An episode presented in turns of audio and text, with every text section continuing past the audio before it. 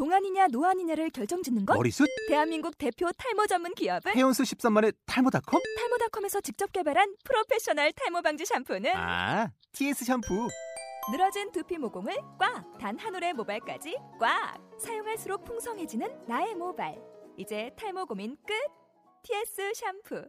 아웃도어 RV 레저 캠핑에 가장 유명한 쿨러 브랜드는 콜맨? 에이 아니야 도메틱이지 전 세계 캠핑카 냉장고도 전부 도메틱이라고 꽁꽁 얼린 생수통을 넣고 다녀야 하는 아이스박스 시대는 갔다. 전기나 차량용 배터리를 연결하면 스스로 냉각, 영하 22도까지 냉동이 가능한 냉동 쿨러도 오직 도메틱. 도메틱 쿨러로 무더운 캠핑장에서 더욱 시원한 맥주 맛을 느껴보세요 지금 바로 네이버에 도메틱 쿨러를 검색해 보세요.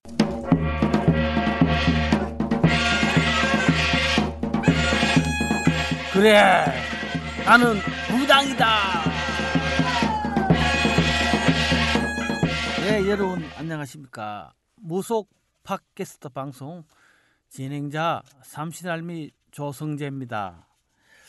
아 저희들이 그동안 어, 녹음 방송을 참 오래간만에 합니다. 그동안 어, 영상 방송을 중심으로 좀 하다 보니까 녹음 방송을 참 오랜만에 하게 됐는데 작년에 저희들이 작년 연말에 2014년 가보년 전국의 신점의 명인들 구군을 만하다를 어, 영상으로 촬영하기 위해서 전국을 다니고 또 그러다 보니까 저희들이 녹음이 좀 늦어졌습니다. 어, 오늘부터 저희들이 지금까지 오랫동안 기다려주신 많이 사랑해주신 애청자 여러분들을 위해서 오늘부터 매주 한 번씩 빠짐없이 녹음을 실시하도록 하겠습니다. 녹음 방송을 하도록 하겠습니다. 예, 그러면은 무속 뉴스를 전해드리겠습니다. 오늘부터 무속 뉴스는 저희들의 리포터 일월 선녀께서 무속 뉴스를 전해드리도록 하겠습니다. 네, 그러면 무속 어, 일월 선녀를 불러보겠습니다. 일월 선녀, 네, 무속 뉴스 부탁드리겠습니다. 안녕하세요. 이번에 무속 뉴스를 담당한 일월 선녀입니다. 열심히 무속계 소식을 전하겠습니다. 첫 번째 뉴스입니다. 무당 김금화의 이야기를 담은 판타지 다큐 영화 만신 시사회가 2월 26일 CGV 용산에서 열립니다. 특이하게 영화 상영에 앞서 김금화 만신이 축하 굿을 할 예정이라고 합니다. 영화 만신은 아역의 김세론, 소녀역의 류현경, 성인역인 문소리가 연기한다고 합니다. 무당 김구마의 삶을 통해서 한국 현대사의 아픔을 치유하는 이야기를 담았다고 합니다. 김금화 만 씨는 영화의 개봉을 기념하고 흥행은 물론 영화를 관람하는 관객들의 복을 기원하는 구슬을 개최한다고 하니 제자님들의 많은 관심 바랍니다. 두 번째는 별신굿 뉴스입니다. 6년 만에 기장군 일광면 항리마을 별신굿이 2월 14일부터 19일까지 화려하게 펼쳐졌습니다. 중요 무형 문화재인 동해안 별신굿은 보존회장 김영희 지모를 중심으로 한 세습모 집단입니다. 동해안 별신굿의 전 과정을 빠짐없이 볼 수 있는 아주 좋은 기회여서 무속 공부하는 많은 사람들이 찾아와 함께 즐겼다고 합니다. 세 번째 뉴스는 샤먼 박물관 방문 뉴스입니다. 굿문화연구회가 주관하여 2월 12일 샤먼 박물관 방문 행사를 했다고 합니다. 샤먼 박물관은 지난해 무속학자 양종승 박사가 평생 수집한 샤머니즘 유물을 모아 개관한 무속박물관입니다. 샤먼 박물관은 매주 수, 목, 금, 3일만 열고 입장료는 박물관 운영을 위한 최소 비용으로 일반인 1만원을 받는다고 합니다. 찾아가는 길은 정릉 국민대학교 앞 천신당 근처입니다. 이번엔 기도 행사 뉴스입니다. 치우천왕을 모시는 모임인 치우천왕 보존회가 2월 23일 경북 경주 문무대 왕릉 바닷가에서 홍수마개와 천도제 행사를 치렀습니다. 김희수 보존회장이 주관하여 치러진 이 행사에서 신도와 보존회원들은 물고기 방생, 대수대명, 조상 천도제를 무사히 마쳤다고 합니다. 이것으로 무속 뉴스를 마치겠습니다. 아나운서 1월 선녀였습니다. 감사합니다. 네, 무속 뉴스를 제가 하는 것보다 일일 선녀님께서 하시니까 아주 목소리도 좋고 아주 듣는 분들도 아주 상 상큼해지셨을 것 같아요. 아주 투박한 제 목소리보다 아주 좋습니다. 안녕하십니까. 탤런트 정호군입니다. 아, 여러분의 사랑으로 제가 연기 생활을 시작한 지 언 30년이 다 되어가고 있습니다. 아, 여러분, 제가 그 무속 관련 방송이 새로 생겼다는 소식을 들었어요. 어, 좀 의아했지만 한번 들어봤습니다. 조성재 선생님의 날카로운 지적과 이작할 이원섭의 자세한 해설, 일반인인 제가 듣기에도 아주 재미있었습니다. 시작은 인터넷 팟캐스트 무속 방송이지만 앞으로 많은 발전 바라겠습니다. 여러분들의 열화와 같은 성원도 부탁드리겠습니다. 감사합니다. 탤런트 정호군이었습니다.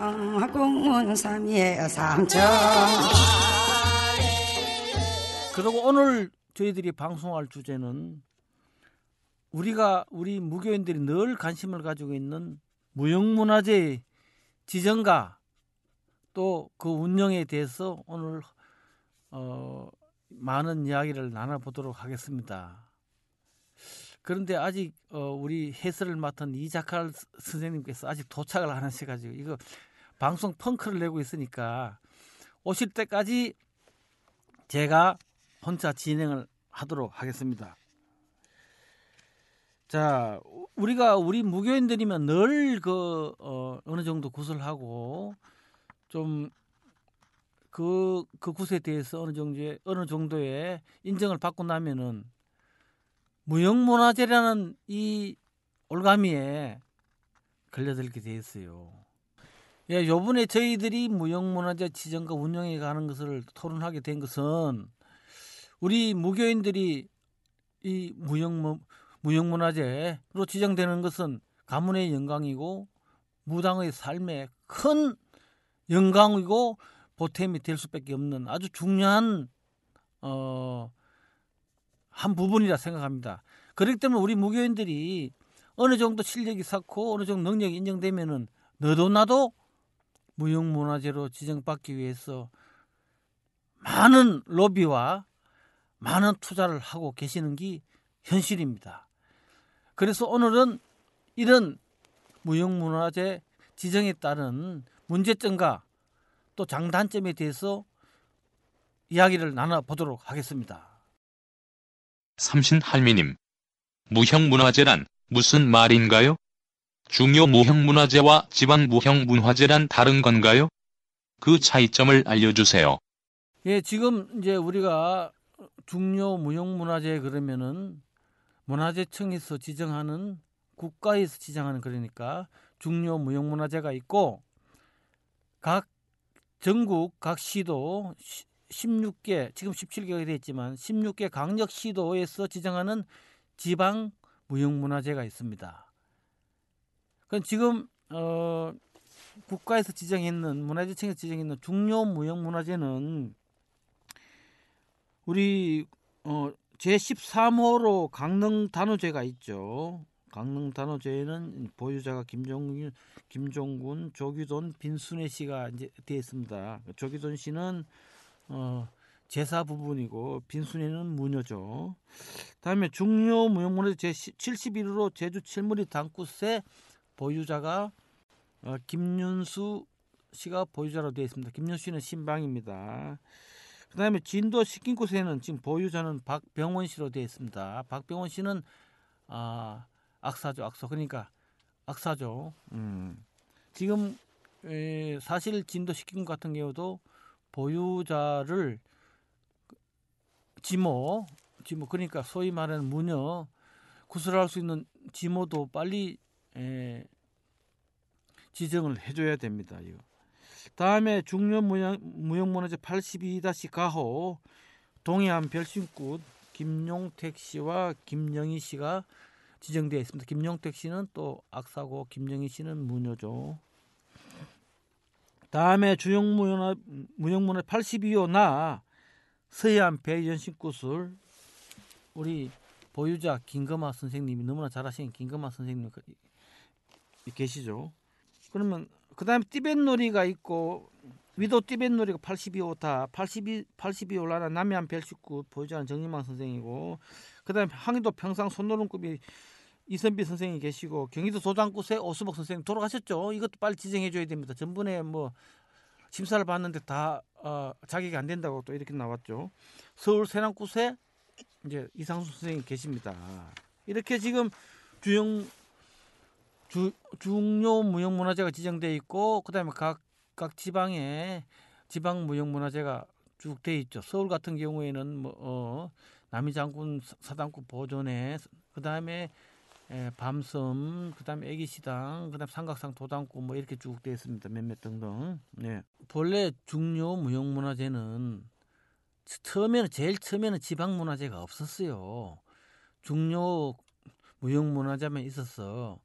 그걸 지정했는데 이제 그 문화재의 가치와 또 위상을 알게 된 많은 어, 예인들이 너도 나도 중요 무형문화재를 신청을 하니까 문화재청에서 그러면 각 지방에서 먼저 심사를 해보고 각 지방에서 지정해줄 건 지정해주고 그 또 중요한 거는 국가 국가 중요 무형문화재로 지정을 하자 이렇게 해서 시작된 겁니다. 또 그러고 각 지방에서 이제 자기들도 어 문화재 아니, 중요 무형문화재로 탈락된 그 문화재 중에 자기들이 가치가 있다는 것은 그 지방에서 지정해서 보존 개성시키려고 하는 거죠. 예, 아이고 이 작가 선생님 좀 늦으셨네요. 예, 안녕하십니까. 아이고 좀 일찍 오시지 그, 그 차가 많이 밀렸던 모양이죠. 어, 방송 뻥 끊을 네. 뻔했습니다. 아이고 예. 왜 방송을 안 하느냐고 전국에서 난리예요. 너 우리가 동영상에 너무 신경 쓰느라고. 아이 그, 그 동영상의 신성도 있- 그것도 있고 네. 우리 돈을 벌어야 되니까 후원해 준 사람이 없잖아요. 아, 우리가 뭐 후원 바라고 하는 건 아니 아니지만 그 후원이 있어야 방송 운영이 되죠. 아이고 좀 방송을 이어나가려면 굉장히 어려운 점이 많죠. 아니 창피한 이야기지만 우리 그 다음 카페에 그래 나는 무당이들 카페에 후, 후원 계좌를 올려놓고 6개월 동안 올려놨더니만 네. 10원도 안 돌았어요. 아, 그 정말입니까? 어 그러면 그 창피해서 내렸어요 내가. 우리 무교인들은 좀 각성해야 돼요. 너무 경제가 안 좋은가 네. 봐요. 지금 우리 무속 민속계에도 음. 에, 매우 추운 바람이 불고 있어요. 아니 그래도 그 한 달에 만 원을 못, 못 보내요. 아이고 그- 그건 그렇죠. 자 그럼 오늘 주제는 우리가 중요 무형문화재 그 지정과 네. 운영에 관한 문제점 또 장단점 뭐 이런 걸 좀 이야기해 보려고 합니다. 네. 아 문화재가 뭡니까? 이거 참 이거 뭐 건드리지 않아야 될 판도라의 상자인가 이거 건드리면 안 되는데 사실 무형문화재 제도가 물론 일제 시대부터 우리가 문화재를 지정해 왔습니다마는 매우 정말 어 양날의 칼날 같죠. 그래서 우리 문화를 어, 전 세계가 다 그렇지만 문화 전쟁이니까 문화를 보존 전승한다는 의미에서는 매우 중요한 것이죠. 그래서 무형문화재가 아, 있음으로써 굉장히 좋은 역할도 많이 했죠. 그런데 그런 그 중요 무형문화재를 지정하겠다는 국가의 좋은 정책과 또 보존 보존 개성하겠다는 그런 좋은 의도를 의도와 달리 음. 무형문화재를 지정하는 과정이 왜 이리 시끄러워요? 사실은 이제 이, 이 과정은 우리가 우선 음, 문화재 종류가 음. 지금 한 일곱 개 종목에 음, 한열 개, 음, 열 개의 단체가 지금 등록이 돼 있는데 음, 굉장히 우리 구시 이 군문화가 적어요. 음. 다른 거에 비해서. 근데 이제 이러한 것들을 어, 너무 적으니까 좀 더 늘려야 되는데 더 광범위하게 어, 분포도 조사를 해가지고 많이 발굴해서 에, 전승 보존을 해야 되는데 그렇게 못 되고 또 옛날 분들이 자꾸 사, 아, 사망하거나 고령화돼서 문화가 사라지니까 이것들을 빨리 올리고 싶어 하는 학자나 또 본인 그 노- 노령 고령화된 그분들이 열심히 열, 열의적으로 열성적으로 하다 보니까 말썽이 날 수밖에 없어요. 자 그러면은 어, 문화재로 지정받으려면 어떤 절차를 거쳐야 되는 거예요? 그게 이제 예전부터 내려오던 방식. 원래 그 문서에는 무형문화재 관련 법규에는 에, 이제 뭐 심사 과정들 신청자라든가 신청인이 한 10가지 정도를 구비 서류를 하고 신청하는 이런 게 있는데 첫째는 아, 신청을 하는 신청사 본인 신청하는 것이 중요하고요. 두 번째는 에, 심사를 이 서류 심사 시작하면서 조사 자료관 이 담당자를 보내죠. 그러고 어, 발표회를 하면서 그 문화재가 잘 보존되고 있는지 과연 그리고 자료와 일치하는지 를 비교 분석하죠. 그러고 나서 마지막 심사위원회가 전체가 전체 회의를 해서 이제 그 만장일치로 점수에 의해서 만장일치로 이제 에, 선정을 하게 됩니다. 그런데 그 지정 절차를 보면 예전에는 어, 일반 다른 다른 부분은 모르는데 우리 국 부분에는 네. 사실 우리 무교인들이 그 신청 서류를 작성하고 신청하기가 상당히 어렵고 이런 제도도 잘 모른단 말이에요. 그래서 예, 예전에는 어, 관련 학자들이 현장을 다니면서 스스로 발굴해내서 지정 신청해서 조사를 해서 지정해 준 걸로 알고 있는데 네. 요즘은 왜 이렇게 무교인들이 자기가 시- 자기가 하겠다고 신청을 하게 되니까 신청 서류나 음. 이런 서류도 그 방대한데 네. 그런 걸 작성하는 과정에서 또 어, 그런 걸 신청하는 과정에서 자본들이 있죠. 자범들이 생기는 거 아닙니까?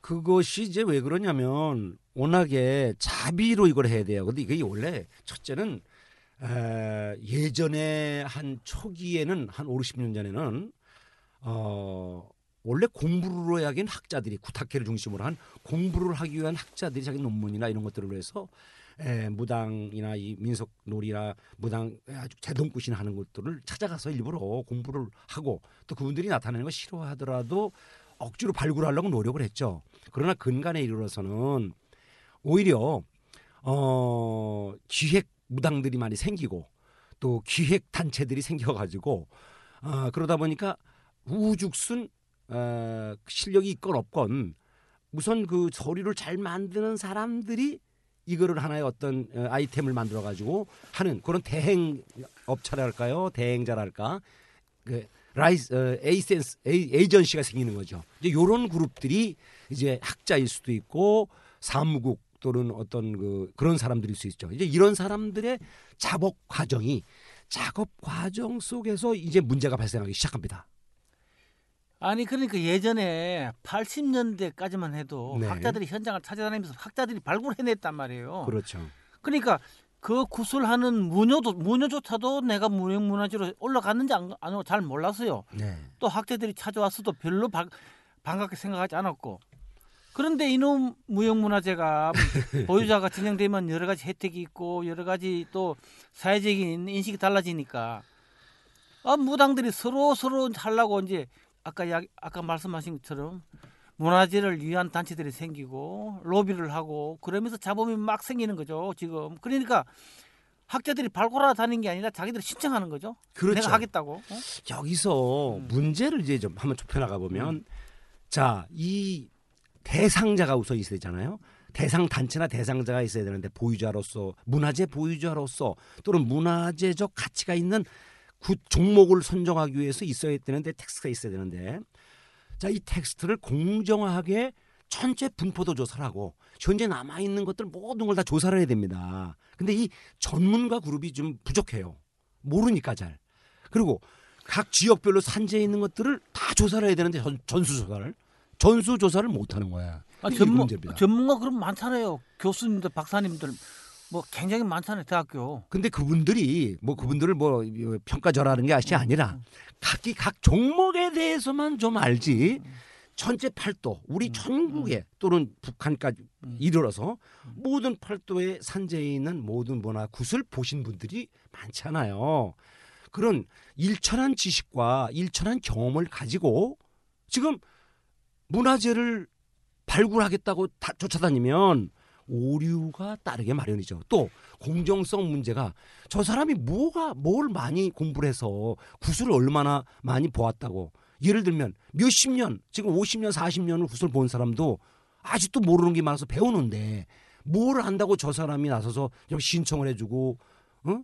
책을 내주며 문화재를 만들어준다고 이렇게 나서는가 하는 이런 또 이런 그 그러면서 또 사고가 가끔씩 일어나요. 그러니까 그것이 아주 나쁜 나쁜 쪽으로 자꾸 흘러가게 되는 것이죠. 예, 제가 어, 존경하는 무속 학자 중에 한 분, 우리 하여길 선생님 같은 경우에는 30년을 넘게 초하룻날 설날에 네. 집에 있어 본 적이 없답니다. 그렇죠. 전국을 현장을 선수 직접 다니시면서 보고 이렇게 발굴해서 그분이 우리 우리 구슬 무형문화재로 지정하는데 많은 힘을 소 많은 힘을 보태셨죠. 그렇죠. 그런데 요즘 우리 이제 젊은 학자들은 대학 교수님들 아주 귀하신 분들은 현장에 잘 안 나타나는 것 같아요. 지금 그 좋은 지적을 하셨는데 저 같은 경우도 그래요. 우리 조상을 참별 못하고 좀 남의 그 조상들을 찾아다니고 지금 어, 새해에는 설부터 시작해서 보름까지 가장 많아요. 그러니까 가장 중요한 집안 행사를 포기하고 희생하고 이 문화를 찾아다녀야 되는데 예전에 뭐 임석재 선생님이나 많은 분들이 있어요 구탁계 원로들이 돌아가신 분들이지만 뭐 하여길 박사님 등등을 해서 이런 분들은 정말 구세대에서 정말 박학다식하고 열정이 많았죠. 근데 이런 분들의 세대가 1세대가 지금 끝나고 다음 이제 우리 2세대, 3세대들이 지금 공부를 하고 있으니까 이분들이 이제 하- 이것들을 좀 도맡아서 젊어서 하니까 하는데 문제는 이것들을 에, 어떻게 주체성 문제랄까 신청자를 대신해서 이분들이 어, 논문도 써줘야 되고 예를 들면 또 자료를 정리도 좀 해줘야 돼요. 이런 이런 것들을 하다 보니까 그리고 대- 신청하면서 어, 보조적인 역할을 좀 도와주죠. 자 이런데 지난번에도 한간에 뭐뭐 뭐, 뭐 2, 3천만 원을 뭐 사기를 쳤다는 둥 이런 얘기가 있어서 제가 나서서 그 얘기를 했어요. 그거는 학자가 사기친 건 아니다. 왜냐하면 책을 한걸 내고 자료 조사해서 논문 한 사람당 논문 쓰면 2, 300 사료에 원고를 드려야 되니까 그2,500 정도 3,000이면은 그것은 문화재를 만들기 위해서 사기친 건 아니다. 제가 이렇게 어, 이제 변호를 했는데 그렇지 않은 경우 예를 들어서 아니 근데 아닌 경우가 있어요. 내 생각에는 그것도 잘못됐다고 생각해요. 네. 아 자기들 논문 쓰는데 왜 돈 받고 돈 받고 논문을 써요? 아니 이를테면 이런 것이죠. 아니 그 그 그 구세대에서 자기들이 공부하고 논문 쓰는데 왜 그 무당한테 돈을 받고 책을 써줘야 되는 거 아니 그 그거죠. 그렇죠. 책을 예전에는 예전에 무형문화 지정할 때 그런 게 없었죠. 그렇죠. 그- 자기가 그 썼죠. 자기들 다. 썼죠. 그 지금은 무당들이 하려고 예를 서니까 돈 주고 써달라고 부탁하는 거죠. 그러니까 억지로 하기 싫은 걸 억지로 쓰는 건지 돈 받고 쓰는 건지 그건 잘 모르겠지만 그런 것부터 우리 학자들이 학자적인 양심에서 그런 건좀 좀 시정해야 되지 않을까요? 그렇죠. 아, 아, 돈 없으면 무형문화재 뭘 한다 소리 있잖아요. 지금. 그러니까 뭐, 뭐 이제 뭐 자본주의 사회에서 뭐 원고료 받는 거를 우리가 뭐라고 할 수는 없어요. 그런데 문제는 뭐냐면 그걸 기화로 해서 말하자면 문- 문화재를 시켜주겠다는 것을 기화로 해서 어 저 논문을 쓰는 거죠. 논문비나 논문 쓰고 또는. 자료비나 예. 또 예를 들어서 이책 서적을 음. 출판한다는 출, 출판비나 이런 또 어, 공연을 또 발표해라 발표 여러 번 시켜서 팸프렛 만들고 하는 이런 자료 이런 이런 것들을 통해서 자기 이익을 얻는다면 나쁘죠. 그러니까. 그러나 선의적으로 보면 아마도 어, 구설 소화하고 사랑하니까 했겠죠. 그러나 일, 이를테면 그런 잡음이 나는 것은 자기 스스로 이 구슬을 좋아해서 또 이것이 문화재적 가치가 있어서 아까워서 내가 사신성인에서 도와줘야죠. 그런데 그렇게 하지 못하고 자꾸 돈을 받으니까 이 돈이 에이, 그- 그 가면서 봐요. 우리 이작갈님은 너무 너무 그 지금 어 그 학자들 입장을 너무 두둔하시는데 그게 아니죠. 어, 구슬 자기 좋아하면 자기 스스로 그 찾아서 찾아서 해야지.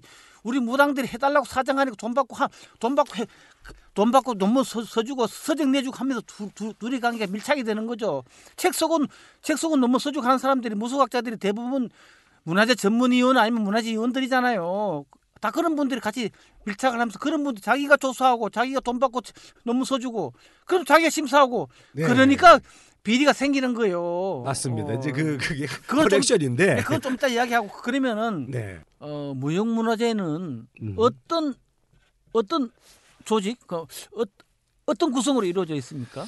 이제 원래 문화재는 이제 우리가 보통 네 개 종목, 어, 음악, 무용, 어, 그다음에 공예 부분 하고 우리 민속 부분이 있는데 이, 조- 이 중에서 어, 문화재의 를 보유하는 보유 인간 문화재라고 하는 보유자가 있어야 돼요. 보유자가 있어야 되고 첫째는 두 번째는 그 보유자가 전수 교육을 해야 되기 때문에 전수 교육 조교, 조, 전수교라고 하는데 조교 학교 대학에서 말하는 조교처럼 옆에서 가르치는 역할에 도움 도와주는 역할을 하는 전수조교가 있고 그 다음에 이수자가 있습니다. 이수자는 모든 과정을 이수 졸업을 해 졸업장이죠 말하자면 다 전 과정을 이수하는 거예요. 이수 과정이 중요한 거예요. 이수자가 너무 지금 남발하고 있는데 하나도 못 빼고 이수하는 사람도 있어요. 이제 그런 이수자가 있고 그 다음 밑에가 전수생이에요. 전수생이 있는데 전수생 중에는 장학금을 지급하면서 배우는 정, 장학생과 일반 전수생 두 가지 장학생이 있어요. 그두 가지 전수생이 있어요. 요 요러한 구, 구조로 돼 있죠. 이제 이거 처음 회원이 들어오면 전수생으로 들어오는 겁니다. 그래서 전수 과정의 전체적인 과정을 공부해 나가서 하는데 이 수자를 띄면 모두 이게 대학의 논문을 통과한 거죠. 이런 분만이 다음 이제 그 교육 조교나 문화재의 자격 시, 어, 시험을 볼 수 있는 자격이 이제 형성되는 거죠. 그러니까 이제 어 전수생이 네. 그 굿을 들어가서 3년 이상 배우면은 3년 이상 배워서 그 굿을 마스터 해- 했으면은 이제 어, 일정 심사를 거쳐서 이수자가 되고 네. 이수, 이수자에서 이제 다시 일정 기간이 지나고 나면 전수조교 심사를 보고 그렇죠. 전수조교 중에서 이제 보유자가 결혼이나 또 활동을 원하게 되면은 또 보유자를 인정을 하고 그러잖아요. 네. 예. 그런데 지금 어 각그 무형 어, 어, 각 보존에서 각 네. 단체에서 무형문화재 지- 지정된 각 단체에서 이수자 예전에는 이수자를 막 그 돈 주고 막 이수증을 막 파는 경우도 많았거든요. 그래서 음. 제가 문화재청에다가 강력하게 항의를 했어요. 그런 단체는요. 음. 제가 알기로 한 두세 개 단체밖에 없어요. 많지 않습니다. 그 당시에는 일부 단체가 그 당시에는 음. 이제 노무현 대통령 시절에 어그 김대중 대통령 시절인가요? 뭐 하여튼 보유자가 그 구슬을 가장 잘한다 이렇게 인정을 해서 네. 보유자가 신, 어, 이수, 이수자를 신청하면 무조건 이수증을 다 내주는 걸로 네, 그렇죠. 이렇게 그렇습니다. 했죠. 그러다 보니까 이수증을 남발했죠. 팔아먹었죠 남발이 아니라 하여튼 뭐 300만 원 같다 나중에 3천만 원까지 소리가 들리더라고요. 그, 그 정말인지 아닌지 모르지만 네. 근데 전국 곳에서 외국까지 다 이수자 이수자들이 다 있어요. 외국에서 외국에서 언제 한국 들어와서 배웠는지 몰라도 그래서 내가 문화재청에다가 강력하게 항의를 하고 제가 그걸 했어요. 그러고 난 뒤에 이제 이수자를 시험 보는 걸로 이렇게 바뀌었잖아요. 이수자는 과거에 대한 이수자를 다시 저 재시험을 보면 더 좋겠죠. 그런데 음. 지금 그게 행정적으로 좀 어려우니까 이제 뭐 모든 것을 부정이라고 인정을 해야 된다는 음. 그런 부분이 나오니까 국가에서는 하기는 어렵겠죠. 그러나 현재 사실 솔직히 말하면 이수자 중에는 교육을 제대로 이수하지 못하고 정말 청배도 제대로 하지 못하는데 청배부가조차도 어, 굿거리 전반에 대해서 정말 너무나 미숙한 사람이 이수자가 너무 많습니다. 그건 사실입니다. 그런데 이수자 제도는 지금은 이제 엄격하 어, 우리 2014년 1월 28일자에 다시 무형문화재법이 지금 에, 통과가 돼서 그대로 시행한다면 음, 좀 더 나아질 겁니다. 그리고 이수자 시험을 엄격하게 할 필요가 있습니다. 아니 그런데 문화재 보호법 시행령 제 24조 2항을 보면 말입니다. 네. 중요 무형문화재의 보유자 및 해당 중요 무형문화재에 관한 학식과 경험이 풍부한 전문가 3명 이상이 심사해서 이수증을 주게 돼 있어요. 네. 그런데 현재 사실은 학식과 경험이 풍부한 전문가는 학자들, 교수들, 그 박사들밖에 없어요. 그러니까 이게 나 저는 평가위원회 같은 것을 더 확장시켜야 된다고 봐요. 지금 현재 일부 막 중복돼서 문화재 심사위원들을 하고 그러는데 뭐 그분들을 뭐 폄하하는 건 아니지만은 상당수들은 제가 보기에 아 전국 팔도굿에 대해서 모르시는 분들이 너무 많아요. 그리고 현장 필드하고 현장에 가서 현장에 제가 한 30년 다녀봤지만 현장에서 얼굴 본 분이 별로 없어요. 그런데 다 심사를 제주도나. 그 강원도나 뭐 전라도나 가보면 다 심사를 하잖아요. 그- 그런 그런데 이제. 그런 네. 부분이 문제고 물론 지방에 있는 학자들 제주에 있는 학자들이나 저- 전라남 전, 전남대나 뭐 이렇게 각 지방에 있는 또 그 대학들에서 전공자들은 또 바삭하죠. 자기 그러니까 전체 어, 박학다식할 수가 없어요. 그런 약점이 있죠. 그래서 저는 이런 부분에서는 평가위원단을 광범위하게 좀 넓혀야 된다. 심사위원이 너무 두세 세 명 정도는 부족하다. 적어도 그 굿에 대해서 알고 있는 일반인까지 포함해서 관리라는 관청 이 뭐 또 말하자면 현장에서 일을 하는 분들까지 이인들까지 포함해서 그리고 학자 이렇게 전문가 그룹을 한 네다섯 개로 나누어서 이들이 다 포함해서 들어와야 돼요. 음악 담당, 음악 제- 전공도 있고 그래서. 네. 제가 문화재청에다 건의를 했어요. 왜 교수, 박사들, 학자들만 심사를 보느냐? 제 아이도 더 훌륭한 사람, 그 구슬을 더 잘하는 사람들이 많은데 왜제 학자들은 심사에 참여 안 시키느냐? 근데 그렇게 항의를 했어요. 그 저건 매우 잘못된 것이죠. 이게 말하자면 관료주의인데 엘리트주의고 대학 안에서 공부하는 분들이 나쁘다는 뜻이 아니라 그분들은 그분들대로의 공부의 방법이 달라요.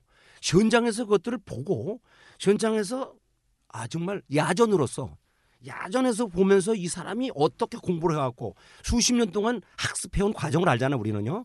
이런 사람들이 같이 들어와서 토의를 거쳐서 그래서 거기서 합의를 이루어서 이수부터 시작을 해서 굉장히 자격증을 줘야지 지금 현재 그거 주고 간판 걸고 그거 가지고 장사하는 사람들이 많잖아요. 네, 그렇죠. 보면은 어, 우리 무속 현장에는 보면은 참 옛날 학생 때 그 우리 무기원들 찾아다니면서 구 현장을 다니면서 선생님 선생님 하면서 굿을 공부하고 배우던 사람이 박사만 떼면 갑을 관계가 바뀌어가지고 그렇죠. 아 박사만 되면 교수만 되면 그때부터 갑의 갑의 입장에서 그냥 아주 그냥 어좀 좀 보기가 꼴사납습니다. 그 저는. 라이선스 예, 라이선스를 예. 받으면 그렇게 됩니다. 예. 예, 그러면은 저 얼마 전에 네. 어, 전수조교 심사에서 큰 무리가 일어나서 뭐 검찰 조사받고 뭐 그냥 학자들도 다 끌려가서 조사받고 막 그랬죠. 그뭐 뭐 일입니다. 쪽팔리는 이야기 이야기죠 이거. 예, 창피한 일입니다. 예, 예. 이게 예.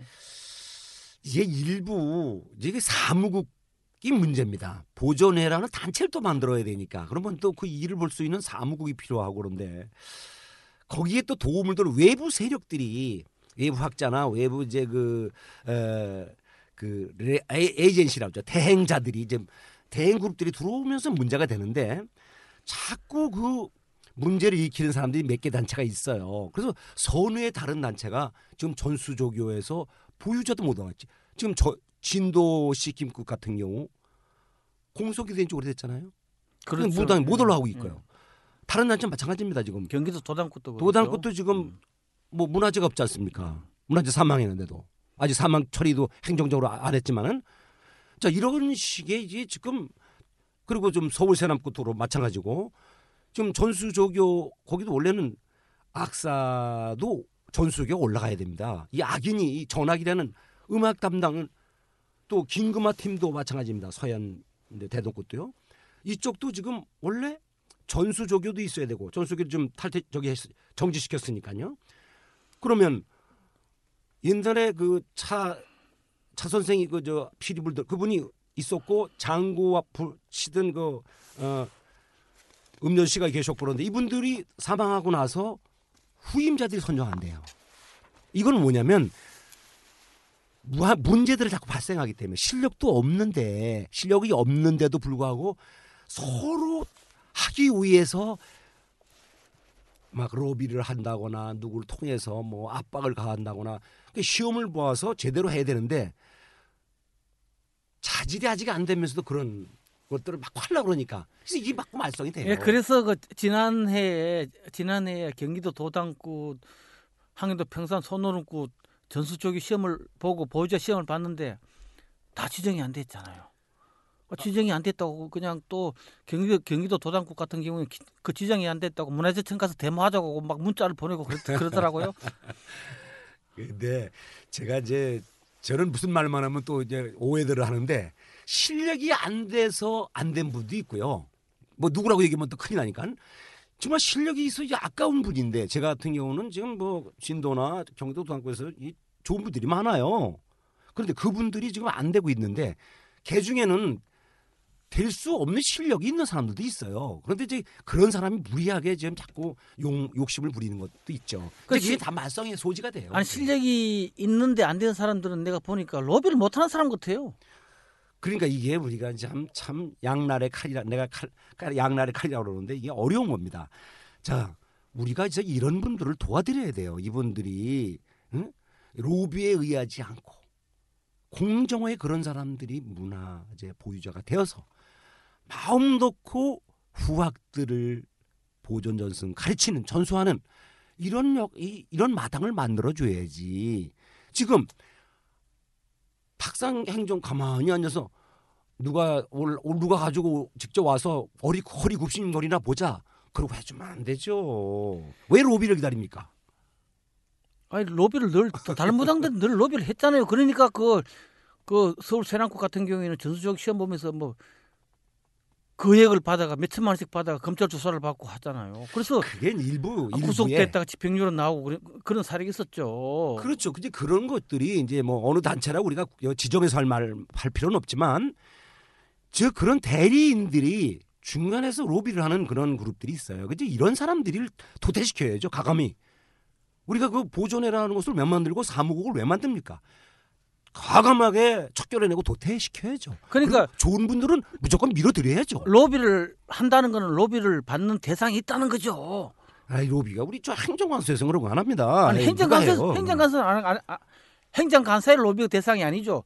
조사하고 심, 심사하고 하는 사람들이 로비 대상이지. 아, 심사위원들은 고명하신 분들이 그럴 리가 있겠어요. 그래요? 우리가 보질 않아서 모르겠지만 저는 절대 심사위원들을 저 뭐 옛날에 뭐 음. 교수님들을 보아서 알지만 그분들이 돈 받고 해드릴 분은 아니고 문제는 음. 실력이 안 되는 사람이 억지로 되려 그러고 고들을 꼬드기어서 문화재로 만들어주겠다는 감언이서를 해가지고 이제 그 어? 금전을 자기 이익을 창출하려고 하는 일부 중간 아 그러니까 네, 그런 배- 사람이 문제죠. 배달 사고군요. 배달, 배달 사고. 사고 죠, 아. 네. 그 설설설들이 많아요. 설 얼마 줬다, 설 얼마 줬다, 설설들이 많은데 배달 사고로 아, 정리하죠. 그렇게 배달 사고로 배달 정리하는. 사고로 정리하겠습니다. 자 그러면은 네. 문화재 보유자 되면은 네. 어떤 혜택이 있는가요? 자 이제 첫째 마음 놓고 이분이 마음 놓고 전수 교육을 할 수가 있어요. 교육하려고 보유자 하는 거예요? 그러니까 이것들을 보존 전승하기 위해서 계속 교육을 할 수 있고 마음 놓고 자기의 재능을 후학들이 가르칠 수 있죠. 자기가 보유자니까 그 보유자 되기 전에는요. 자기가 가르쳐 주면 일부러 어, 청송을 부르잖아요. 그 훌륭한 선생이 와도 다 보여주지 않습니다. 내 걸 다 배우면 나를 이겨 먹을까봐. 그래서 안 가르치는데 일단 보유자가 되시면 마음 놓고 자기 실력을 전부 다 가르칠 수 있죠. 이제 제가 보유자니까 자기가. 그리고 또 하나는 음지에서 양지로 말하자면 그 전까지는 무당 처음 대봤던 조선 팔철민에 속하는 처음 대받는 무당에서 문화재적 우리 무형문화재적 가치가 있는 무당으로 선정이 됐기 때문에 그분의 일종의 명예 어떤 자격증과 같은 거죠. 인정해 준다는 그런 그 부분에서 굉장히 그분이 마음 놓고 자기가 무당이다 하는 신분도 밝힐 수가 있고 이런 점이 좋죠. 그리고 또한 많은 굿 많은 행사 공연 같은 데 가서 마음껏 자기 기량을 뽐낼 수가 있죠 폼 잡을 수 있다 이거죠? 그렇죠 금전적인 이익은 없어요? 물론 가격이 올라갑니다. 우스갯소리로 아, 단가가 올라가요? 예, 올라가죠. 이를테면 이게 문화재가 되니까 일 예를 들어서 김모라고 하는 분이 문화재잖아요. 전국에 있는 무당들이 다시 한번 세례를 받듯이 음. 다시 한번 와서 거기에 매- 내림굿을 해요. 아 내림굿도 다시 한다. 내림굿 다시 한 번 합니다. 그분한테 받았다고 그래야 되니까. 그분한테 연금을 받기 위해서 그러니까 그분이 명성을 팔기 위해서 무형문화재 보유자니까 어. 그분한테 내림굿을 받았고 자기는 그 안에 제자고 제자다. 거기에 보존에 음. 이수를 했고 또 내림굿을 해야만 전수생으로 들어오고 음.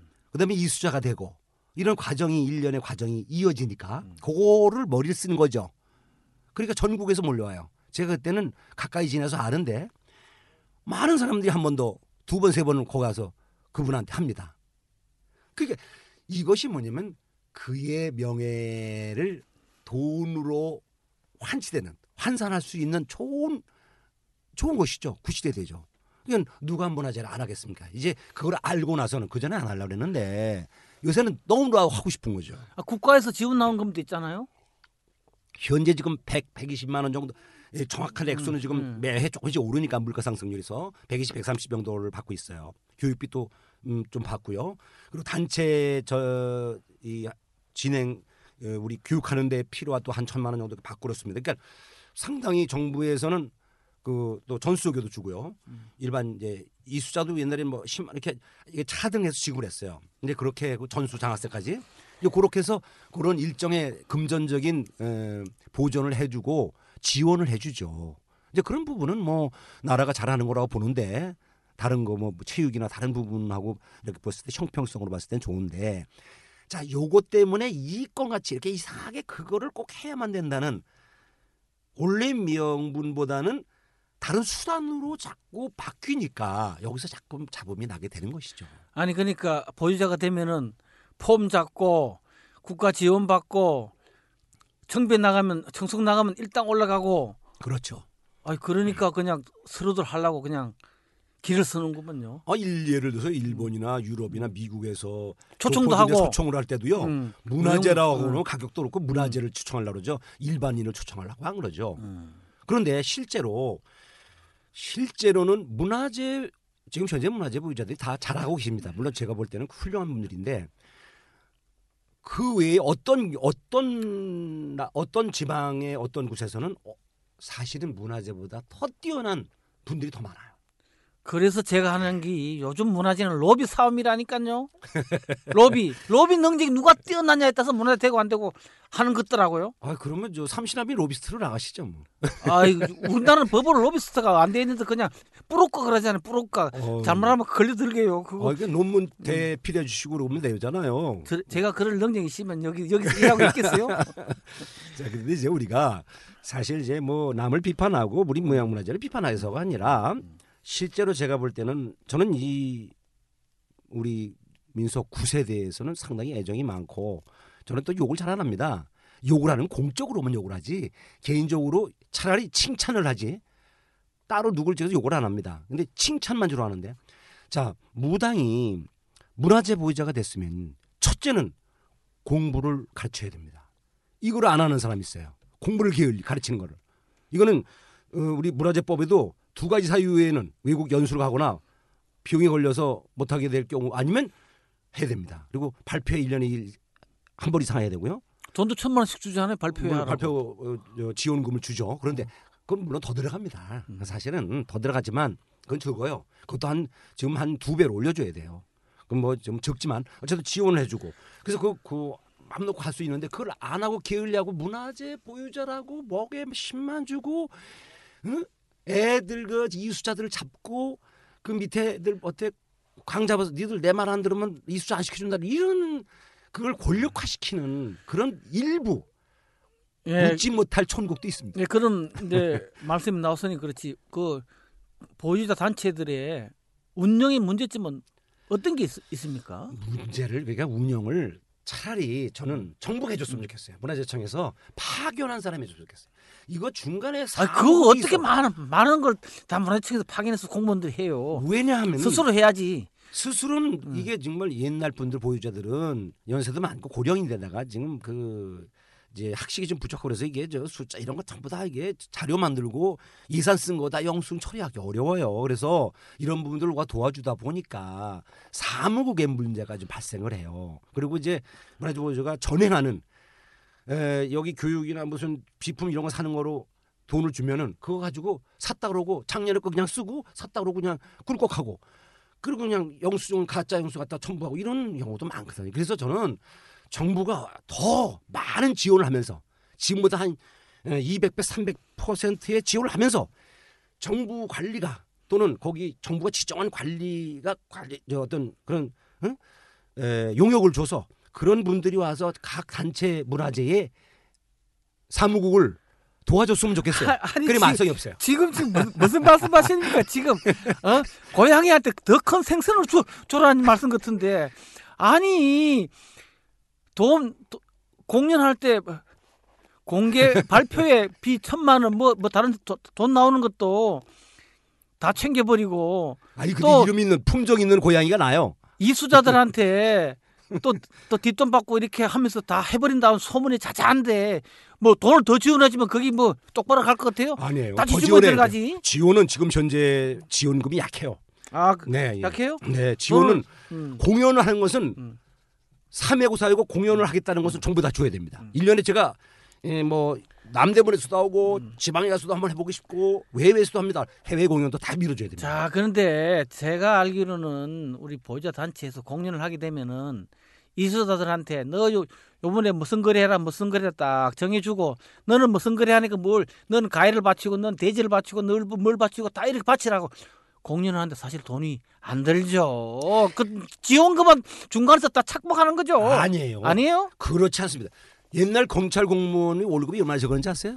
제가 이 비교를 경찰하고 비교해서 미- 죄송합니다만은 아, 월급을 조금 주면은 장화 속에 돈을 아- 넣을 수밖에 없는 겁니다. 말하자면 지원금이 너무 적잖아요. 지금 공연을 한번 하면 공연 조명 뭐이 무대 설치하고 돈이 기본적으로 설치하고 그러면 그 돈이 부족하니까 너가 그럼 살좀 사라. 너가 쌀 가져와라. 할 수밖에 없는 거야 구조적으로. 아 돈이 부족해서 그런 거예요? 부족해서 그런 거죠.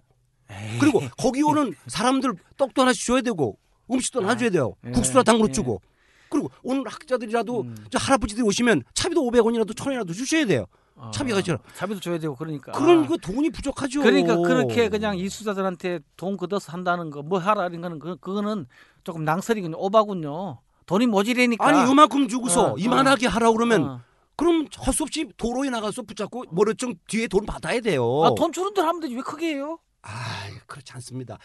현대 자본주의 사회는 공연하면 공연장 빌려야죠. 대관료가 있어요. 국가에서 물론 조금 좀 깎아줍니다만 일반인보다는 조명비, 뭐 돈이 야외 공연은 더군다 하지도 못해요.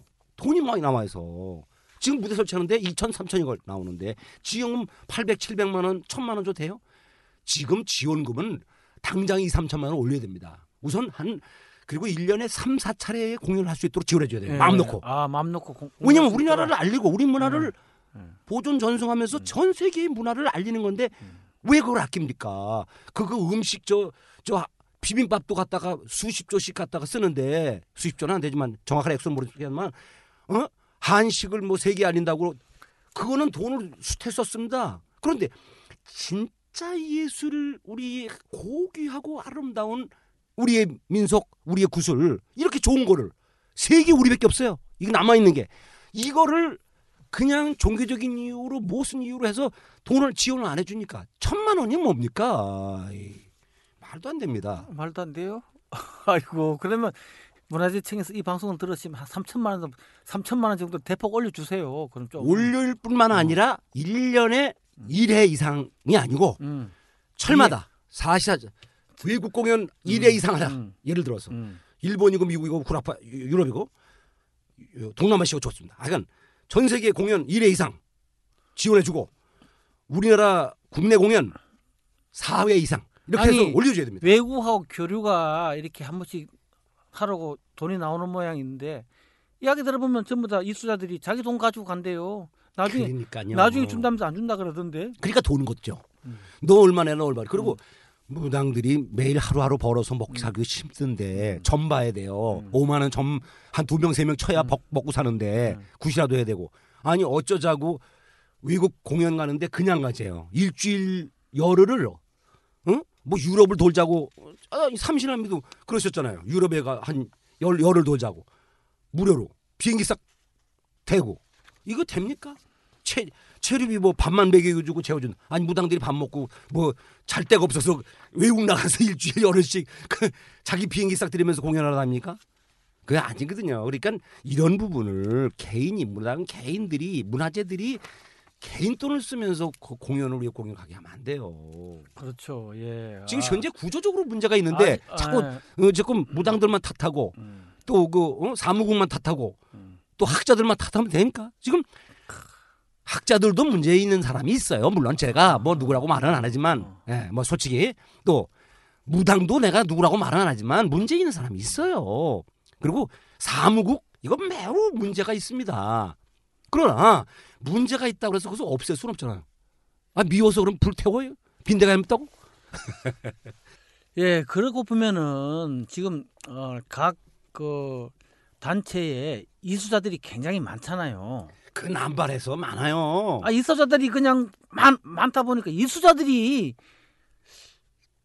그 이수자들에 의한 그 피해가 일반인들은 이수자와 보유자를 잘 구별 못 구별을 못 하시는 것 같은데 이수자에 의한 피해가 굉장히 많은 것 같아요. 이수자가 마치 자기가 문화재인 양 막 프랭카드를 내걸고 몇제몇호 뭐 무형문화재 이수자는 째만 쓰고 네. 이런 식으로 그걸 어떻게 생각하십니까? 아니 제가 보니까 이 수자들이 지금 노인 그 보유자를 세우는 한 분 계시잖아요. 이 수자들이 그거를 간판에 제가 가보니까 무슨 무슨 뭐 백몇 톤지 90, 70몇 톤 이거 뭐 하나 써붙이고 자기가 전수자 이수자를 붙여요. 전수자령이 뭐 굉장히 높은 전수생이라고 붙여야지. 제가 보니 얘는 전수생인데 전수자 붙이고 뭐 얘는 제가 알기로 쟤는 작두만 겨우 타지 도산 말멸거리를 놓나 무슨 무슨 어? 아니 구, 굿을 제가 전거리를 보지를 못했어요. 20년을 쫓아봐도 전거리 할 줄 모르는 사람인데 작두만 탄다고 이수자를 주고 이제 그런 사람들이 나가서는 자기가 잘한다고 이렇게 이수자 배, 배웠으니 그리고 그 신어머니나 그 선생님 회자 보유자 손님 다 빼서 자기가 다 합니다. 이선 중에서 그런 사람 많아요. 아니 지금 뭐 요 얼마 전에 그 프랑카드에 프랑카드를 크게 그려놓고 구슬 냈는데 이수자라고 이렇게 프랑, 프랑카드를 걸면서 그냥 그 무슨 무형 어디 무형 문화재인지 무슨 곳인지 물론 뒤에 뭐라고 돼 있지만 그걸 권력화하거나 그걸 가지고 장사하는 라이선스 자격증으로 쓰면 안 되죠. 당연히 아직 공부를 더 해야 되죠. 지금 겨우 지금 걸음마 떼서 국민학교 중학교 이제 졸업장을 받았다는 뜻인데 계속 공부를 한 끝이 없어요. 우리 우리 굿 공부는요. 12거리가 어렵거든요. 가- 거리 하나 뛰는데도 어려운데. 그러니까 아니 도령을 돌면서 맴도 이쪽으로도 오른쪽으로 도는지 왼쪽으로 도는지도 모르고 제가 가서 직접 보니까 근데 이수자예요. 저분이 이수자라서 저는 굉장히 많이 배우셨나 보다 봤더니 몇 바퀴를 도는지도 모르고 왼쪽으로 도는지 오른쪽으로 몰라요. 그런 분이 어? 돈 도령의 주겠는 뭐야 돈 주고 칼도령, 이 뭐, 뭐 부채도령 이 도령 도는 거 있지 않습니까? 예. 어? 칼 던지고 이게 던지는 것도 몰라요. 아, 돈 주겠는 모양이죠. 그러니까 그런 사람들이 또 누구라고 이름 대면 또뭐뭐 뭐 난리가 나니까 그런데 그런 사람들이 이수자라고 그러면서 무슨 자기가 뭐라고 그러고 아주 저 시- 시- 신도들을 뭐 쥐 잡듯 합니다. 아니 그러니까 지, 금 이수자들이 그 아까 제가 말씀드렸듯이 이게 국가예요, 지방이야. 그건 소리 쪽이에요. 소리 소리, 쪽에서? 예, 판소리 어? 소리 판소리 소리 쪽에서 이렇게들 하는데 그렇게 왜 정체를 분명히 자, 자기가 이수자면 뭐- 무슨 굿 어디면 어디 국가면 국가 지방이면 지방 이렇게 해서 이수자 이렇게 해야지. 그냥 무형문화재면 자기가 무형문화재예요? 그러니까 허위 간판, 응. 허위. 그게 지금 대학 교수가 논문만 조금 표절해도 지금 국무총리가 못 되고 이러는 판인데 논문 표절하면 좀 장관도 못 되는 판인데 어디서 감히 그저 가서 그저 이수자 전수 이수자 했다고 그래서 지방문화재나 뭐 서울문화재 마찬가지지만 제, 가 여기서 이제 어 욕을 먹고 맞아 죽을 말인지 몰라도 네. 무형문화재라고 다 영검한 거 아니에요. 무형문화재는 그 그 그 구설 잘 한다는 거지. 무형문화재가 다 영검하고 무형문화재가 최고라는 건 아니 아니라는 거죠. 무형문화재보다 우리- 사람 많아요. 우리 일반인들 착각을 해요. 네, 예. 무형문화재 그럼 굿 점도 잘 보고 굿도 잘하는 거 착각하는데 무형문화재가 다 영검한 거 아닙니다. 무형문화재는 세습무들이 많습니다. 착각하지 마시고요. 아니 뭐 세습무도 있고 이제 강신무도 있는데 네. 훌륭한 무형문화재 보유자가 많으셔요. 아, 계시죠. 많은데 어, 그분들 중은 어. 뭐 그분들은 음. 좋은 분들인데 그럼 좋은 분 계시죠. 그 외에 한두 명은 음. 사실은 그 분보다도 더 잘하는 분들이 많아요. 분포가.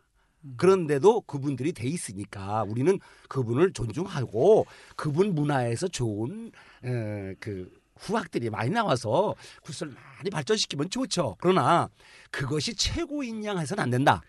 다만 음. 너희가 마음 놓고 학습을 하고 더욱더 공부해야 돼요. 문화재 되면 보좌 되면요. 잊어버리지 않으려고 옛날에 그 저 소리 하시던 그 선생님은요. 일주일을 나와서 하루는 흥보가라고 하루는 완창을 혼자 죽을 죽을 잊어버릴까 봐. 아니 아니 그러니까 학습을 계속해야 돼요.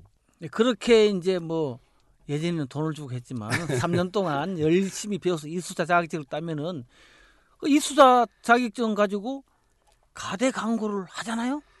그렇죠. 그러니까 제자들이 오면 너 나한테 내려야 된다.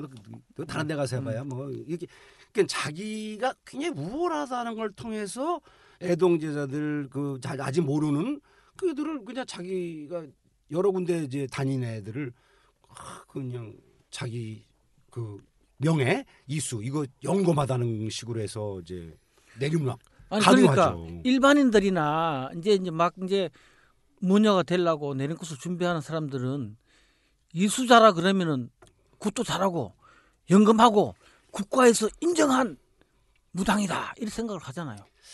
근데 이제 말하자면 그 중에 이수자 중에서도 제대로 무게 줄기가 괜찮으면서 공부를 제대로 해서 이수자가 된 분들이 있으니까 그분들은 좋죠. 근데 이수자 중에는 솔직히 말해서 아직 걸음마도 제대로 국거리 제대로 하지도 못하면서 이수자 된 사람이 있기 때문에 그분들이 한테 꼭 내린다고 해서 좋은 건 아니죠. 즉, 선생을 꼭 다만 이 내가 모실 선생이 나를 가르칠 수 있겠는가? 그리고 이분의 무게 줄기가 어느 분들하고 이렇게 해서 구슬 이어서 내려오는가? 이쪽에서 공부를 하면 내가 되겠다. 그런 영검의 줄기로 하면 되죠. 그러니까 꼭 문화재 이수자이기 때문에 또 문화재 보유자이기 때문에 그 문화재에 간판을 붙였기 때문에 거기서 꼭 내린 구슬 받을 필요는 없죠 그 제가 이렇게 보면은 참 웃기는 게 뭐냐 그러면은 아 대감거리 보유자도 있고 네. 자칭 아니 뭐 나는 대감거리 보유자 뭐 구렁거리 보유자 뭐 이렇게 이야기하는 사람도 있어요. 무형문화재라고 자칭. 아니 그러고 방송에 나오는데 보니까 항해 듣고 하는데 무형문화재 104호 보유자 이렇게 나오더라고요 방- 자막으로.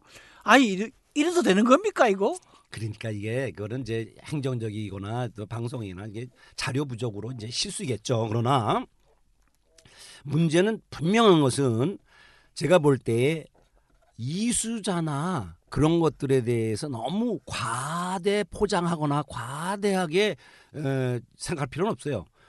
물론 그분이 공부하는 그 공부한 자세 같은 거라든가 그동안에 고- 공부하기 위해서 자기가 노력과 시간을 들인 그런 부분들은 고귀하고 참 음, 높이 평가해야 되겠지만 그렇지 않은 사람도 있기 때문에 꼭 우리가 찝어서 누구한테 가라 그 사람한테 해야 된다는 건 아니에요.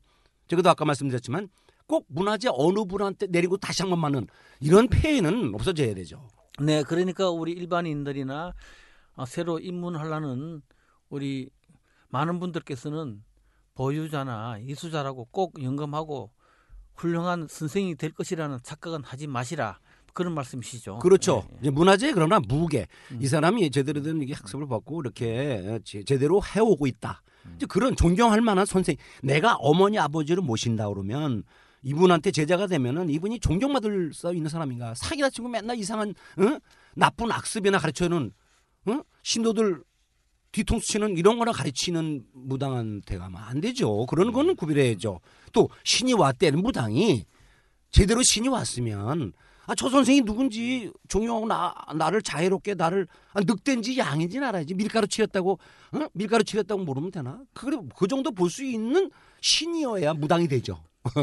그러면은 지금 음, 어, 이 무형문화재 제도가 네. 지금 현재 제도가 바람직하다고 생각하십니까? 저는 이거를 대폭 음, 다시 개편 어, 재편해야 된다고 보는데 이 제도 모든 것들은 어, 이제 우리 시대가요 다 투명해져서 내놓고 보면 부끄러운 걸 다 알아요. 자기 자신도 알고 무당이 된 무당 본인이 지금 문화재 되려고 하는 일부의 어떤 분들이 알지만 실력이 없어요. 아직 문화재 될 실력이 안 됩니다. 제가 보기에는 왜냐 남을 가르칠 수가 없어요. 아직 그 전거리를 못 배웠는데 그럼 문화재 신청을 한단 말이죠. 그러니까 이런 것들을 투명한 사회가 돼서 이제는 자기도 알고 남도 알고 제자들도 알고 동네 매니아들, 동네 할머니 할아버지들도 다 알아요. 이 오랫동안 무당을 해서 이 사람이 잘하다 저 사람 잘한다. 그러니까 그래서 옛날 같은 경우는 그 동네에 가면요 먼저 다 알고 있어요. 동네 단골들이 누가 잘한다. 저- 그래서 무슨 거리 하라. 아까 그 구름거리였지만 제 당신이 대가면 당신이 놀아야 돼. 아 저 선생님 놀게 해줘. 저 무당이 놀게 해줘래요. 그냥 오히려 연출 감독을 단골층에서 한단 말이죠.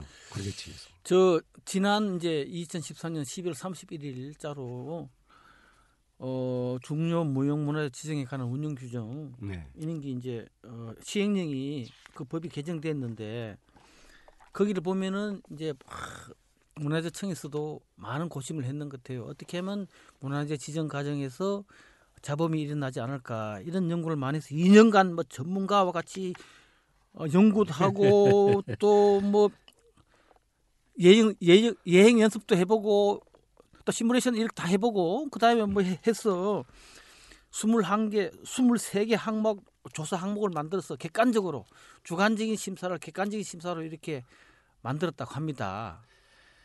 일단 형식적인 면에서는 모양새는 갖췄어요.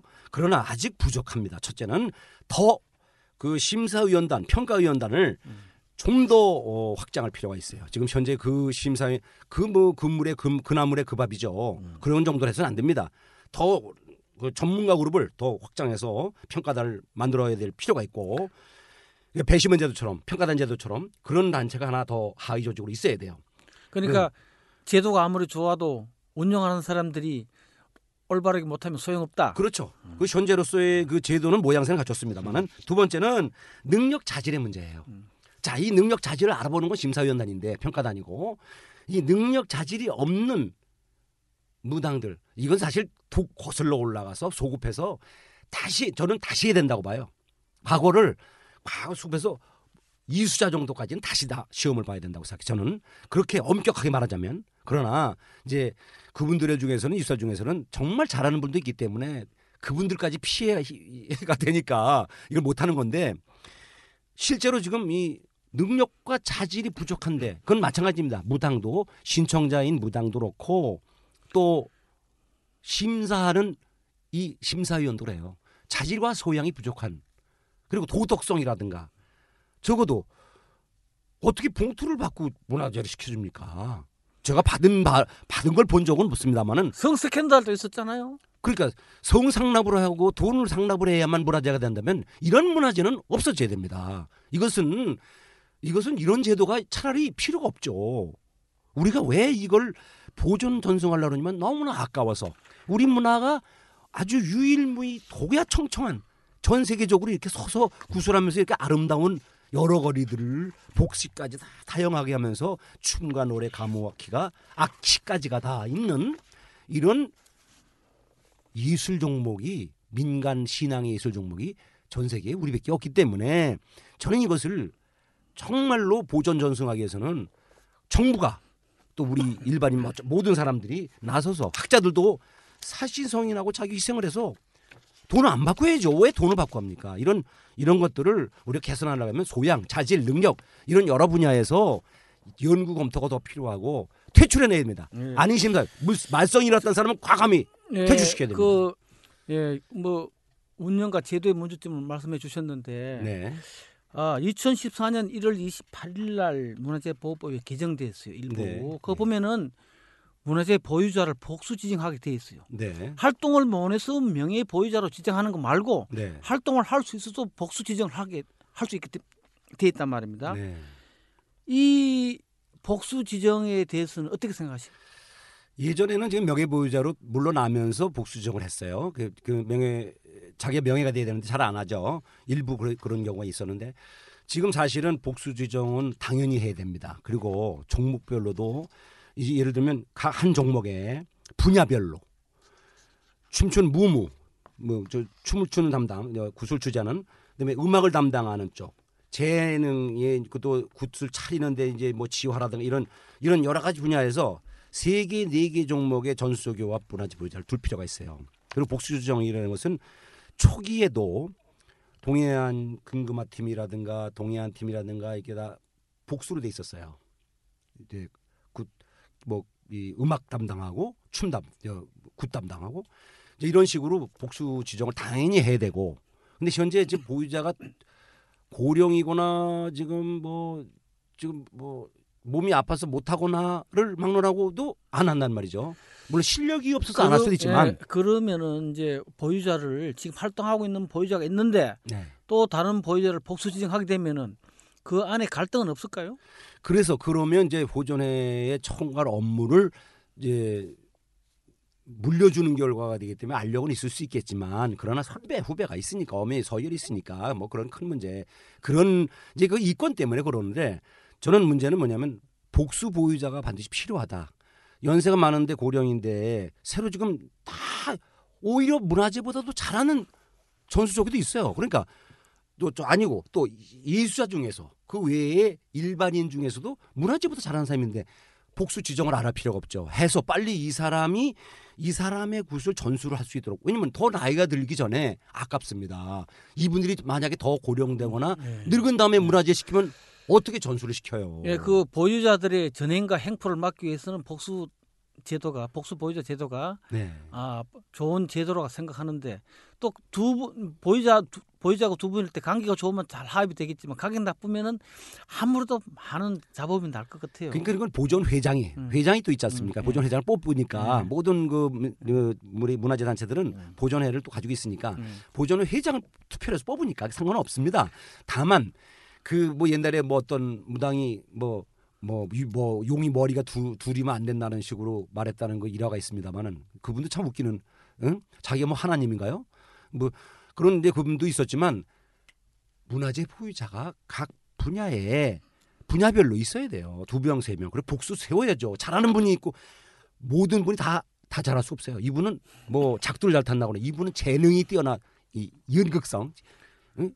재담이 뛰어나거나 이런 것이 있기 때문에 복수 보유자가 나와야죠. 요번 어 이제 개정된 심사 방법을 보면은 어 실기 실기 외에 이론 네. 이론에 대해서 질문도 한답니다. 네. 이론에 대해서는 작자들이 네. 이건 무슨 뭐, 뭐- 무슨 뜻이냐, 이건 어떻게 하는 생각하느냐 이런 네. 식으로 이론에 대해서도 질문을 하고 그다음에 그 보존의 전성 발전을 위해서 얼만큼 노력을 했느냐 이런 것도 많이 그 항목이 항목이 아주 크게 작용하는 것 같은데 음. 이론에 대해서 그 학자들이 심사를 한다는 거 어떻게 생각하세요? 아, 아니 지금 뭐 마- 말은 좋습니다. 이론에 대해서 물어보는 거는 그냥 그 사람의 이론을 뭐 학자들이 원하는 대답을 하면 안 돼요. 그분이 어떻게 학습을 받았으며 면접 이를테면 그분의 에, 자기 에, 뭐 포부죠. 자기의 에, 앞으로 어떻게 할 것인가를 묻는 그런 형식이 돼야 되겠죠. 그리고 그것을 어떻게 배웠으며 어떤 거리는 어떻다면 설명을 할수 있어야죠. 이거는 어느 신을 위해서 하는 거리라든가 이런 걸 해야지 학자들이 뭐 원하는 무슨 샤머니즘이지만 토테미즘이지만 이런 대답을 원하기 더 듣기 위해서 한다면 그건 옥상옥이니까 그건 좀 웃기는 제도죠. 그러나 이론적인 부분이라고 하는 것은 여기서 이제 형식상 이론이라고 그랬겠죠. 다만 이제 그분이 과연 그것을 수행해낼 수 있는가 전수할 때 아이들한테 가르칠 때 이건 이렇게 하는 거다 춤은 이런 식으로 박자를 이렇게 쳐라 그런 말을 제대로 이게 굿 학습을 가르칠 수 있는가를 보는 거겠죠. 이제 아, 아직은 그게 네. 처음 초기 단계라 아직 보지 않고는 우리- 우리가 말하기가 좀 어려운데 그건 제가- 보고 보고 하시죠. 제가 듣, 듣기로는 이제 좀 무슨 어 구체적인 차라리 성품이나 구체- 인품보다는 너무 모르겠습니다. 구체적인 그 용어 용어에 대한 해석이나 뭐 이런 걸 질문한다고 이야기 들어서 과연 그런 질문이 우리 무교인들이 제대로 대답할 학자들 마음에 들게 대답할 수 있을까 그런 의문을 좀 들어봤습니다 제가 예. 또 그러고 우리가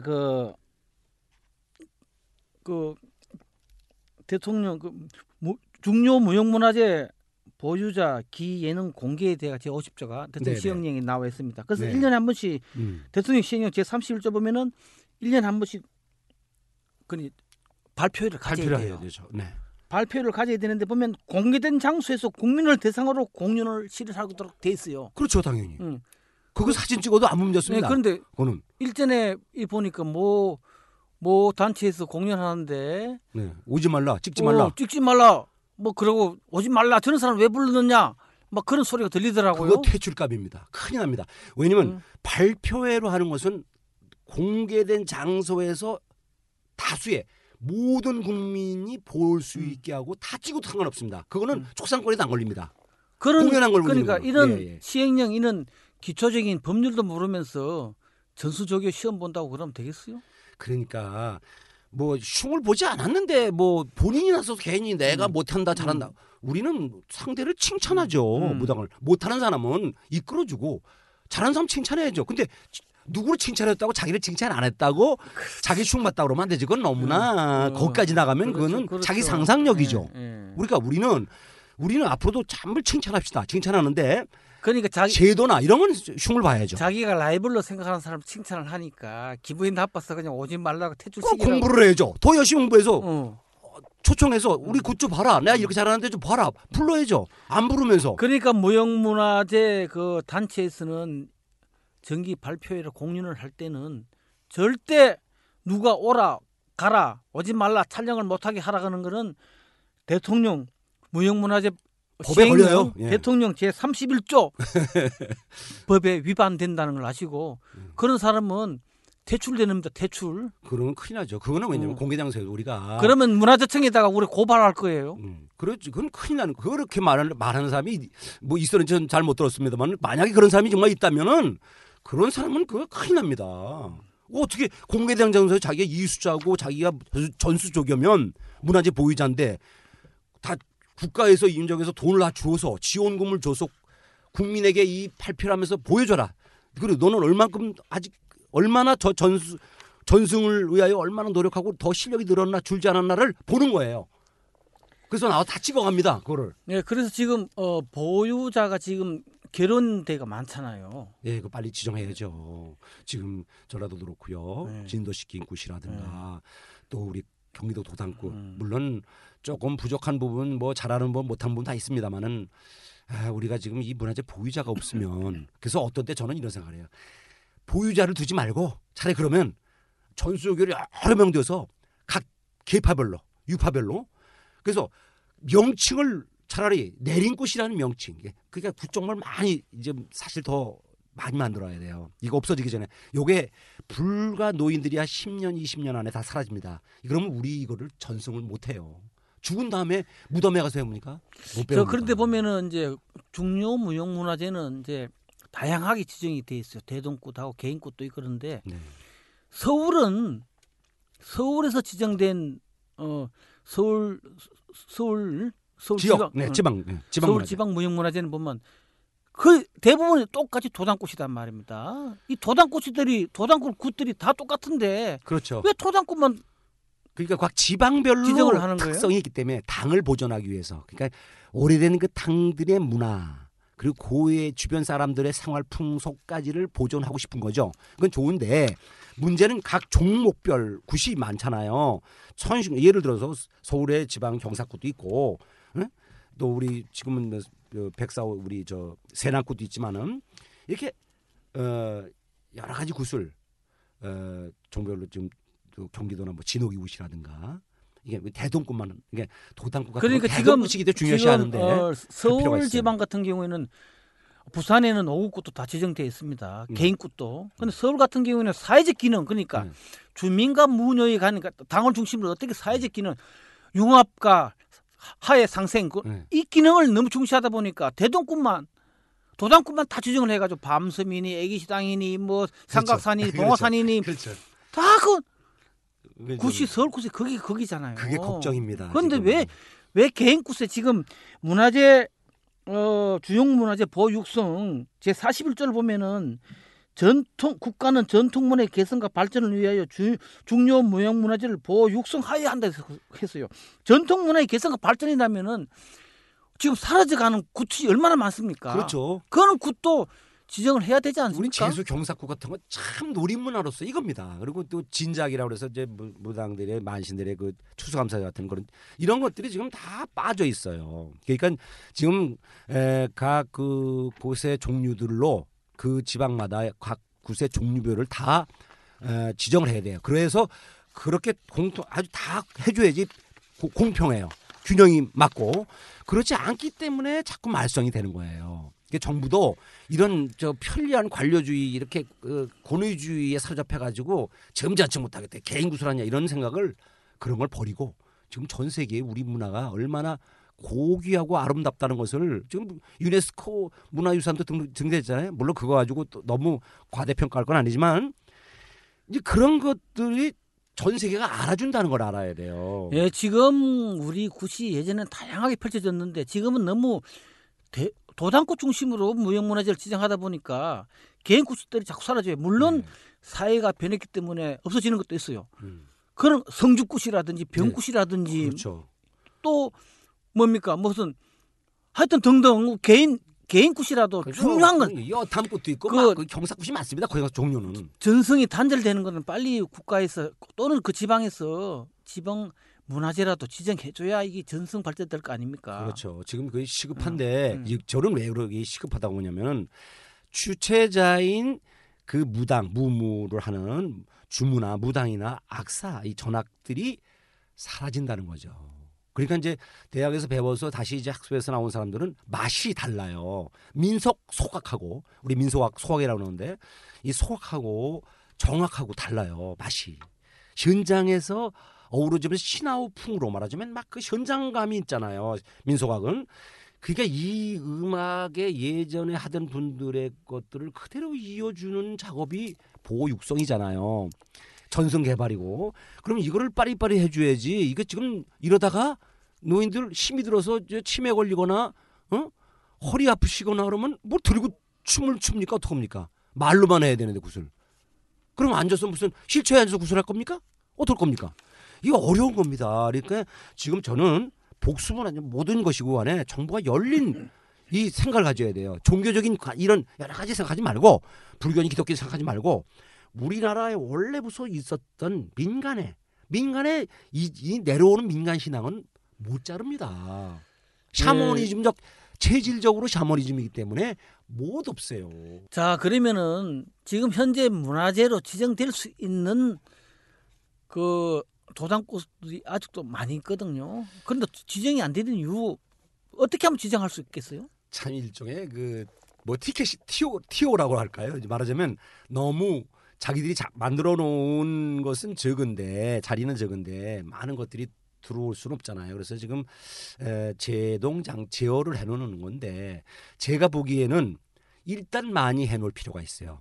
왜냐면 어, 특색 있는 거 예를 들어서 뭐 구세 구세 이상한 뭐 탈놀이를 논다거나 구세서 이상한 뭐 인형 뭐 허재비 같은 걸 가지고 무슨 한다거나 무슨 여러 가지 그 특색 있는 게 있어요. 뭐뭐또 어, 예방법이 좀 다르다거나 그런 그런 것들은 과감하게 우리가 발굴해서 빨리빨리 여러 종목을 늘리고 그리고 현재 병국 같은 건 사라져서 지금 굉장히 사라졌습니다만은 마마신이 없어졌으니까 그래서 이런 분 이런 것들은 우리 마치 통영과 깔 끝매는 거나 이 신발 공예에서 그런 것들처럼 소요 수요가 없단 말이죠. 그래서 이런 것들을 안 하는데 그러나 정신병이나 이런 것은 병국이 있으니까 병국 같은 것도 사실 중요한 무당이 의료 의술 의료적 역할 의사 역할도 했다는 그런 중요한 기능이거든요. 그런 부분도 살려야 그런- 되고 예, 그렇습니다. 그런데 이제 많이 지정하다 보면 예산 문제가 있어가지고 그 예산이 없어서 지정을 못한 더 이상 지정 못한다 뭐 이런 식으로 이야기를 하더라고요. 과감하게 문화비는 이 전 세계가 문화비 쓰게 되고 행정 관료들이 좀 생각을 잘못하는데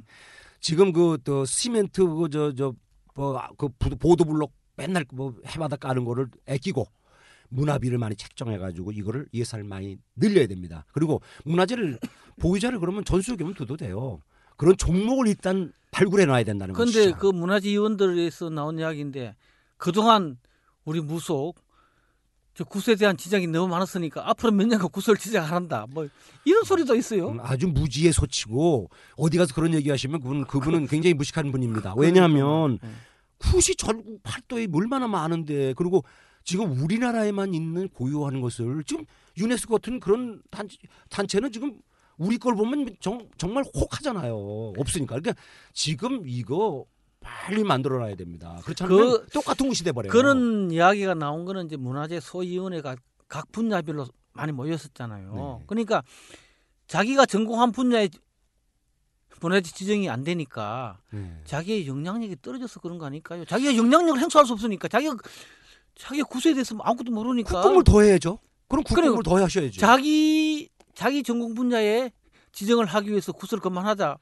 안 그럼, 되죠. 그럼 그- 말이 좀 이상하죠. 그렇죠. 자기 밥그릇 음. 싸움을 하면 안 됩니다. 음, 음. 굿은 가장 오래된 양식이면서 기층 민중의 정신이 들어와 있기 때문에 이게 굉장히 우리 한국인을 연구하는데 한국인의 아이덴티티, 정체성을 정체성을 연구하는 데는 매우 중요해요. 그래서 이것으로부터 모든 인류학이라든가 모든 학문이 기초 인문학이 다 나와요. 근데 이거를 이 바탕질을 없애버리면 이 바탕질이 없어져 버리면 다른 인, 인문 분야가 공부가 안 돼요. 무용이고 우리 뭘 살리려 해도 춤이고 음악이고 무용이고 연극이고 다 못 살린다. 이 부분이 사, 빨리 이거 지정해야 됩니다. 예, 지금 서울에서 지금 서울시 지정무형문화재 어, 몇년 전에 네 군데를 다 지정했습니다. 도당꽃을. 네, 네. 근데 지금 어, 한 군데 아쉬운 곳이 김유신 도당꽃이거든요. 그 사당도 아주 잘 돼 있고 매년 이를 정월 좌룬 날 어, 동네 분들하고 모여서 화주들이 모여서 같이 구슬을 하는데 거기는 왜 지정이 안 되는 이유가 뭐라고 생각하십니까? 근데 말하기가 예민한 문제인데 네. 그거는 이제 사실 아까운 부분인데 그거는 이제 무당의 그 당주 또 여러 가지 체제적인 문제가 있어요. 그러니까 그건 뭐 그렇고 거기뿐만이 아니라 지금 실제로 우리가 서울만 예를 들지만 지방에 특이한 굿들은 지금 우리가 특이한 굿은 다 지방마다 다 있는 것들은 해야 돼요. 지금 그것들을 빨리 발굴해서 빨리 해야 됩니다. 왜냐하면 그분들이 지금 문화재 깜이 되는데도 안 하고 오히려 문화재적 가치가 없는 적은 것들을 하기 위해서 전부 그쪽으로 몰려가거든요. 안 됩니다. 그 보면은 뭐 어, 문화재로 지정 안 되는 이유 중에 보면은 그 당주가 굿의 기능이 좀 떨어진다든지 또그 굿에 참여하는 무녀나 악사가 수시로 바뀐다든지 뭐 그런 그 기, 그런 경우가 많더라고요. 이를테면 이제 그 이제 내부적인 문제가 있고요. 그래서 이제 그, 그 자기 사유화하는 문화를 사유화하려고 하는 그 좀 조금 어 생각이 얕은 분들이 있죠. 근데 이게 이 군문화 우리의 민족 문화는 너무 사유하려고 안 돼요. 자기만이 잘한다고 생각하면 독단도 안 되고 다 같이 어우러져서 이 문화를 살리려고 해야죠. 그런 것 때문에 그렇습니다. 학, 그, 네, 제가 알기로는 학자들이 또 몇몇 그 어, 악사나 문화하고 결탁해가지고 요걸 이렇게 이런 방향을 끌고 나가서 이렇게 만들자고 이렇게 그런 업무론도 제기되고 있어요. 그거는 학자가 그렇다면 학자가 아니죠. 그거는 거강꾼이니까 그걸 가감하게 도태시켜버려야죠. 그런 학자가 어디 있겠어요. 근데 이제 말하면 그렇게 하면 안 되죠. 이거는 우리가 공정하고 투명하게 어느 분, 그러면 발표를 해서 우리를 다 초청해서 많은 사람들 학자 초청해서 보고 그러면 다 어, 우리가 공감하죠. 그렇게 공개적으로 해야 되지. 미 뒤에 숨어서 무슨 미, 그 그러면은 그게 말썽이 됩니다. 그럴 때 학자들도 체면이 말이 안 되니까 그 그렇게 하면 안 되죠.